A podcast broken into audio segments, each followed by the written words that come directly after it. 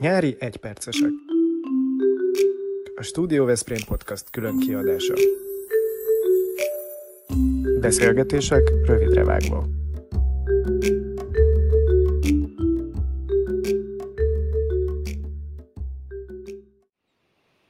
Kiléján László, író, kulturális menedzser.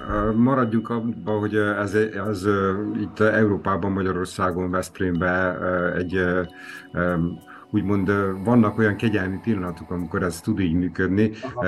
csak az igyekezet tud meglenni erre, és azt gondolom, hogy ahhoz képest, ahol vagyunk, meg ahogyan vagyunk, amikor csak lehet, azért igyekszem ezt elérni. Törekszel rá. A, amikor az írásról van szó, akkor meg szintén pontosan ugyanez munkál bennem, hogy azért azt a időből kimozdulást, vagy ezt a bizonyos jelenbelevést, az egy ilyen, voltak éppen majd azt kell, hogy mondjam, hogy ez egy szakrális dolog, hogy hogyan tud az ember úgy benne lenni jelenben, hogy ott valóban jól érezze magát, és akkor valóban ott is legyen. Zádor Tamás, fényfestő. A kezdetek kezdetén gyűlöletítőkkel és filmvetítőkkel, Super 8-as és 16-os filmvetítőkkel kezdtünk el dolgozni. Részben talált ö, fotók és ö, filmanyagokat használtunk, részben forgattunk Super 8-as filmeket, és fényképeztünk film, filmre. Kézről kézre adtak minket itt a Pesti éjszakában, különféle technobulik, mindenféle underground rendezvényeket. És hát miközben technobulikon vetítettünk a világ élvonalából származó hazánkba látogatott DJ-k alá különféle installációkat, másnap meg az operában vetítettünk Deep purple mondjuk egy, egy koncerten egy ilyen... Szóval hogy voltak ilyen nagyon érdekes kontrasztok. Korbélyen ma diák, novellist. Én itt születtem Veszprémben, a testvéremmel együtt, mert hogy van egyik testvérem, és már el sem tudom képzelni az életet nélküle. Szóval nem is tudom, hogy milyen lehet egykének lenni. Um, hát már egészen kiskoromban elkezdtem meséket írni, nagyon sok dolog érdekel, és elég gyakran változik, hogy éppen mi szeretnék lenni az írón kívül. Csak hogy szeretnék menni egyetemre is, viszont ugye nem metek rögtön, rögtön írónak. Ezért hát volt idő, amikor csillagász akartam lenni, csak aztán rájöttem arra, hogy az eléggé kéne a fizika, ami pedig nem nagyon megy uh-huh. a többi reáltantárgyhoz hasonlóan. Gazsi Attila, a VOSZ alelnöke. Arra nem emlékszem, hogy mire költöttem, szerintem valami tartozásomat adtam meg valamelyik barátomnak, az, az, az a valószínűbb.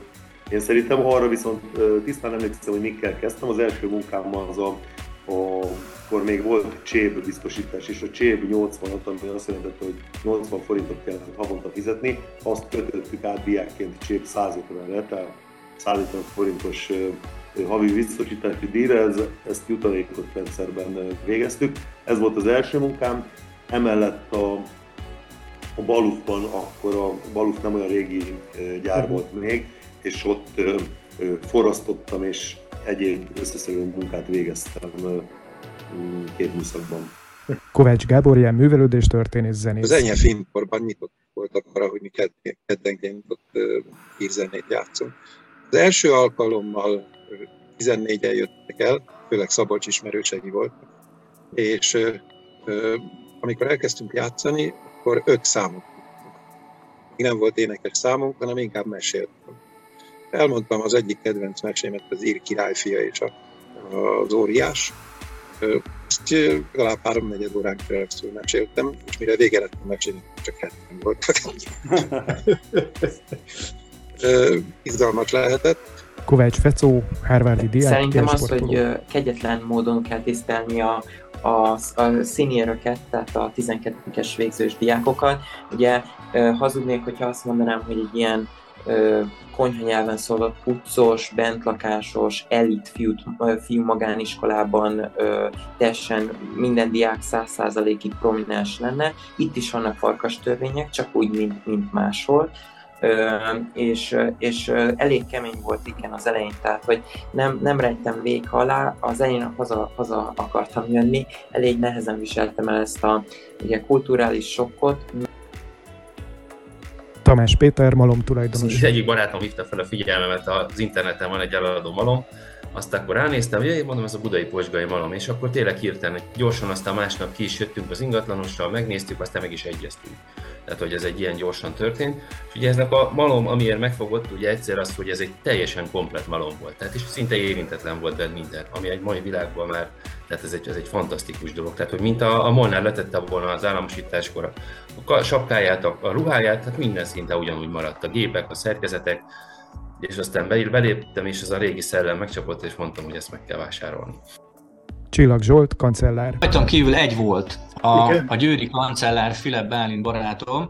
Ővel nagyon hasonló életpályát futottunk. Ő, nyíregyházi születésű és Győrbe ment egyetemre. Én győri születésű vagyok, és Veszprémbe jöttem egyetemre. Nagyjából egy időben kerültünk be az intézmény hallgatói önkormányzatába, ő Győrbe, én Veszprémben. Egyszerre lettünk hökelnökök, ő Győrbe, én Veszprémben. Először ő volt a, a Hajók Északnyugat Magyarországi régiójának az elnöke, utána nőttem én, én voltam az ő utódja. Nagyjából egyszerre kezdtünk el dolgozni az egyetemen belül, ő Győrbe, én Veszprémbe.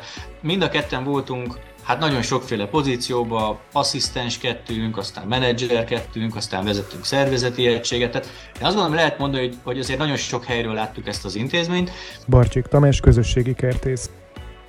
Leginkább korábban a, a üzemanyagválságból indult ez ki, hogy közelebb hozták a, a városokhoz, és úgy kezdték el művelni a földet, hogy ö, traktorok nélkül, és az érdekessége ennek a rendszernek, amit én is csinálok, hogy kanadaiak szedték ezt össze rendszerbe, az eső lemossa meg újra bomlanak, ezért uh-huh. mondják azt mindig, hogy a, a bio, biósok éjszaka permeteznek, ha már nem látja senki őket akkor.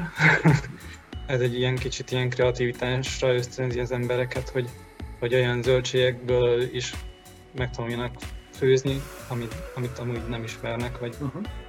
ilyen mennyiségben nem használnának fel. Fridler Magdolna, orgonaművész, a Szenszóban Veszprém győztese. És valójában most akár ott is taníthatnék, de valami történt. A Kossuth utcán összetalálkoztam Kreska Károlyjal, aki a Regina Mundi templom organistája volt, és valójában egy picit keket mondatot mondott nekem, és azt mondta, hogy a a Veszprémi zongoratanárok egyike sem mer felmenni a Reginába, hogy orgonáljon, és én úgy gondoltam, megmentem a Veszprémi zongoratanárok becsületét, honom alá fogtam Bach Voltemper érte Scottáját, és megjelentem egyik Szent Misén. Hát itt kezdődött a történetem, aztán hétről hétre emeltük a lécet, és amit egy hét alatt megtanultam, azt eljátszhattam Szent Mise végén élőben, egyenesben élő embereknek. Rupert Tamás kutató, fotográfus. hát időm akkor sem volt, ahogy azóta se. Viszont igen, tehát a, egyre jobban foglalkoztatott a fotózás, és nyilván minden egyetemista volt szükség azért pénzre is. És hát ahelyett, hogy a, az árufeltöltői, hogy is mondjam, csak szakmát választottam volna, Szerencsére sikerült belecsöppennem egy akkor egy nagyon jó társaságban, az azóta is működő, meg előtte is már nagyon régóta működő egyetemi nevezetű újságnál, itt a egyetemen, ahova bevettek, mint fotós, és akkor én elkezdtem kitanulni kvázi a szakmát, hogy azért mégiscsak legyen ugye az embernek egy kis szakmai hátoldala is, és hát igen, az egyetem mellett pedig vissza Székesfehérvárra egy, hát akkor talán még OK-es képzésbe. Harazin Tibor, Karcagi Péter, társasjátékfejlesztő. Úgy gondolom, hogy ha valaha a társasjátékok fontosak voltak az emberek életében, akkor az most van. A társasjátékok reneszánszát érik. Hozzáfűzhetek még egy gondolatot. Érdekes, hogy pont ezt a gyerekjáték kérdést említetted. Az egyik fő küldetésünk az Egyesületben a, pont ez a, hogy mondjam, tévhit, vagy, vagy régi berögződésnek a, a fölülírása, hogy a társasjátékok azok gyerekjátékok. Valójában a mai társasjátékok azok olyan modern mechanikákat, olyan gondolkodást képviselnek, és olyan gondolkodást igényelnek, olyan összetett gondolkodást, ami kifejezetten meghaladja egy, egy kisebb gyerkőcnek a, a képességeit. Tehát mondhatjuk azt, hogy a társasjátékok felnőtt korba léptek, és, és ténylegesen kihívást jelentenek még nagyon komolyan matematikus vagy logikai aggyal, számítástechnikai ismeretekkel rendelkező felnőtteknek is.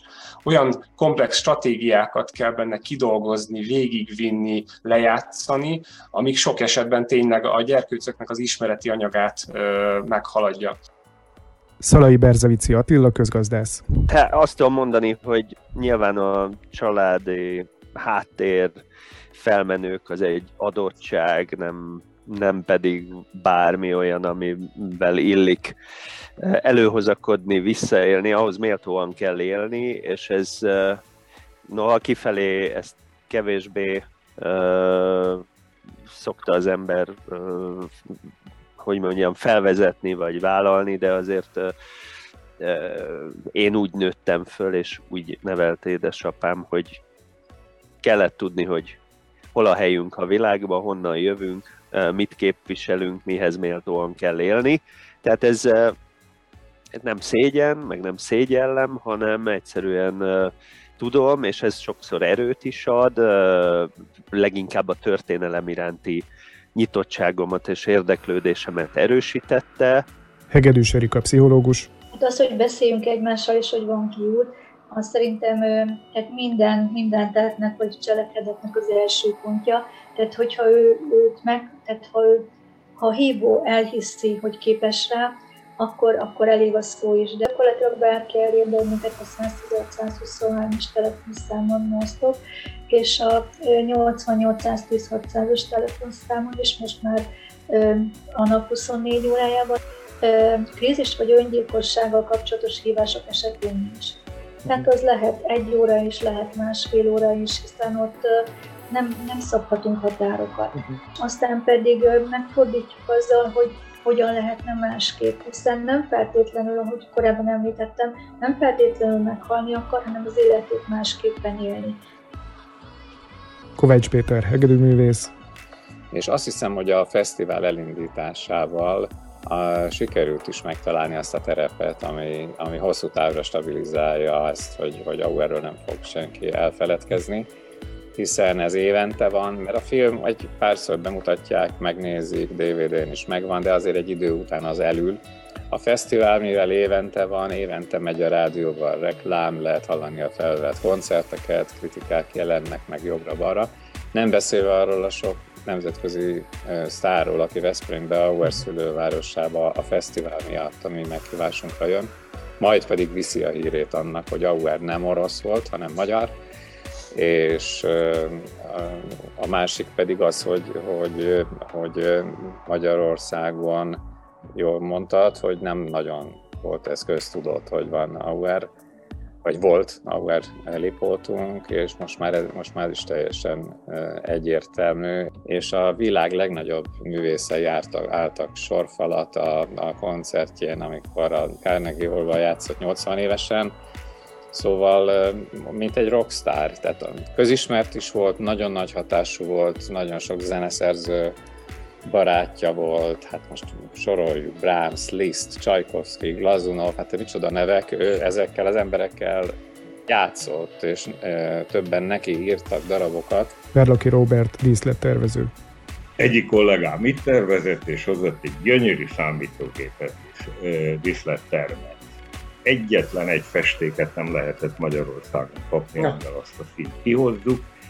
Tulajdonképpen a számítógép, amit tud, az, az nem tudja azt, amit, amit egy ember megfest. Én, ha megfestek egy diszletet, most kapható festékekből diszlet háttere, akkor az olyan az lesz, színpadon száz uh-huh. és uh-huh.